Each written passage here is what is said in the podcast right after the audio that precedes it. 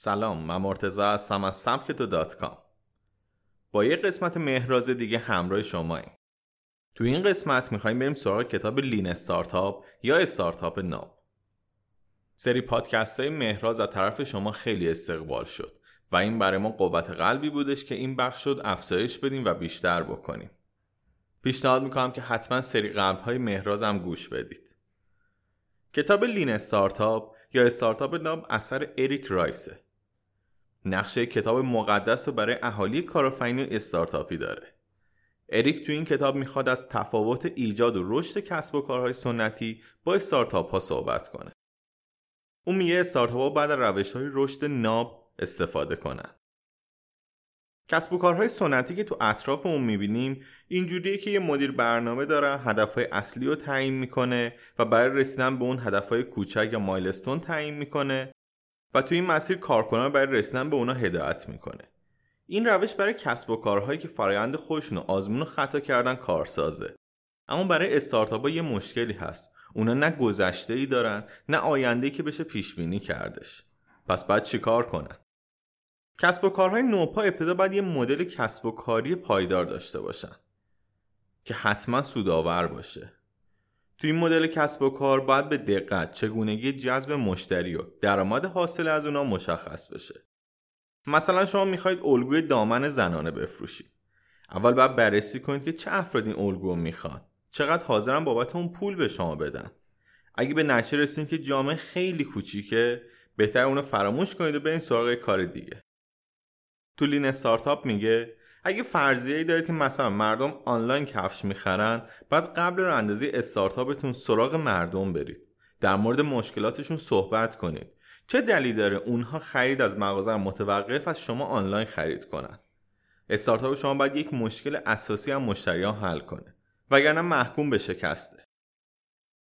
تو قسمت بعدی کتاب به خلق ارزش می‌پردازه. لین استارتاپ میگه ما باید ارزش واقعی برای مصرف کننده اون ایجاد کنیم. اونا نیاز به value proposition دارن. پس از اینکه ارزش واقعی یا value proposition رو برای استفاده کننده به وجود آوردیم با مشتریان اولیه خودمون رو یا early adopters رو پیدا کنیم. کسانی که بیشتر نیاز به محصول یا خدمت ما دارن و از اون استقبال می‌کنن. ارزش واقعی و مشتریان اولیه تا این لحظه فرضیه بودن و باید به محک آزمون سپرده بشن. مثلا فیسبوک ابتدا که تو دانشگاه راه انداخته بود یه سری مشتریان اولیه داشت که دانشجوی همون دانشگاه بودن. اینو اومدش تست کردش و در اختیار اونا گذاشت. و سنجید که چه تعداد افراد تو اون ثبت نام کردن و هر روز حداقل یه بار دارن توش login میشن. این یعنی value proposition درستی رو انتخاب کرده. اما مهم اینه که اونا آیا باز هم استفاده می‌کنن و امکان رشد داره؟ فیسبوک سه چهارم دانشجوها رو طی یک ماه بدون اینکه هیچ تبلیغی بکنه عضو کرد. این تضمینی برای رشد آینده اون. تو قسمت دیگه کتاب درباره کمینه محصول پذیرفتن یا MVP صحبت می‌کنه. خیلی از استارتاپ شروع می‌کنن به ساختن محصولشون. بدون اینکه بدن افراد اصلا اونو می‌خوان یا نه.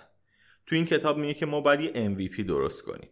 اگه خیلی ساده بخوایم اینو شرح بدیم MVP یعنی محصولی که حداقل های محصول نهایی شما رو داره و کاربر می‌تونه تجربه صحیحی از اون داشته باشه. شاید هم MVP یک نمونه اولیه یا پروتوتایپ باشه. مثلا Dropbox وقتی که می‌خواست شروع بکنه هیچ چیز آماده ای نداشتش. یه فیلم درست کرد و گذاشت توی وبلاگ IT معروف. و 75 هزار نفر فقط توی یک روز ایمیلشون در اختیار اونا گذاشتن. اونا هنوز محصول آماده نکرده بودن. ولی با این کار مطمئن شدن که مردم اونو می‌خوان و شروع کردن به ساختنش. قسمت بعدی کتاب به چرخه BML می‌پردازه. اون میگه که ما همیشه در حال ساخت، تست و بهبود محصول اون باید باشیم. تو لین استارتاپ به این چرخه BML میگن. مثلا اینکه تغییراتی تو محصول اون ایجاد کنیم ببینیم که افراد چه بازخوری میدن. اگه دگمه خرید از قرمز به سبز تغییر بدم چه اتفاقی میفته؟ اگه منو رو از این ور بیارم این ور چطور؟ کدوم توی فروش نهایی من اثر می‌ذاره؟ اون میگه که بهتر از روش split test استفاده کنیم یعنی یه فاکتور رو تغییر بدیم و بازخور مشتری رو نسبت به اون و نسخه بدون تغییر بسنجیم. این کار اوایل هم توی شرکت ها برای سنجش کاتالوگ انجام می‌شد. مثلا یک کاتالوگ جدید تولید می‌کردن به 50 درصد مشتریشون کاتالوگ جدید و به 50 درصد دیگه همون کاتالوگ قدیم رو میفرستادن. ببینن کدوم خرید بیشتری می‌کنن. چرخش یا پیوت؟ تو این کتاب میگه خیلی از استارتاپ ها بدون هیچ گونه بررسی ادامه میدن و به خاطر تعصبی که روی کارشون و اون روششون دارن محکوم به شکستن. تو بسکتبال یه حرکتی هست. وقتی که فرد بین دیگران معاصره شده می‌تونه با یه چرخش سریع توپ و بین اونا رد بشه. به این کار پیوت میگن. توی استارتاپ هم اینطوریه. ما باید بررسی بکنیم که افراد چه چیزی می‌خوان. شاید روشی که ما داریم استفاده می‌کنیم اشتباهه. از pivot نترسیم. با یه تغییرات کوچیک می‌تونیم خیلی موفق بشیم. مثالش رو من توی استارتاپ های ایرانی می‌دونم. پیپینگ. پیپینگ اولش بیت وام بود اسمش. کارش هم این بودش که افراد می‌تونستن به همدیگه وامای شخصی بدن. ولی دیدش که نیاز افراد این نیستش. افراد به یک کیف پول الکترونیکی نیاز دارن که پرداختشون راحت تر شه. پیپینگ این pivot انجام داد و می‌دونیم که الان خیلی بزرگ شده. بحث آخر کتابم درباره سه موتور برای رشد موشک استارتاپمونه. اون میگه روی این سه موتور باید تمرکز کنیم. اولیش مشتریان فعلیمون هستن. که باید سعی کنیم با ارائه خدمات بهتر و ویژگی های جدیدتر اونا رو مجاب کنیم که استفاده بیشتر از خدمات اون داشته باشن. دومی بازاریابی ویروسیه. سعی کنیم از مشتری فعلیمون برای بازاریابی استفاده کنیم تا اونها ما رو به دیگران معرفی کنن. یه نمونه سادهش هم برای آیفون هستش. وقتی یه ایمیل با آیفون شما برای دوستتون میفرستیم پایینش نوشته شده ارسال شده توسط آیفون. یه تبلیغ بازاریابی ویروسیه. و موتور هم که تبلیغات پولی هستن که مرسومن. تبلیغات بنری چاپ تراکت و اینجور کارا. اما یادتون باشه اینقدر باید درآمد داشته باشیم و سوداوری داشته باشید که براتون ارزشمند بشه. چطور این اتفاق میافته؟ وقتی هزینه‌ای که برای به دست آوردن یه مشتری می‌کنید از عمر تجاری اون کمتر باشه. اینطوری شما سود می‌کنید. ما باید شاخصهای موفقیتمون رو پیدا کنیم. تعداد فالوورهای اینستاگرام، تلگرام و این چنینی برای ما موفقیت نیستن. شاید آمارای بهتری مثل اینکه که مشتریامون چقدر دوباره از ما خرید کردن.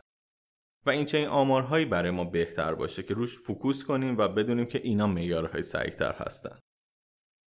ممنون که با این پادکست مهرازم همراه من بودید. حتما نظرتون رو درباره این کتاب و دیگر پادکستامون با ما در میون بذارید.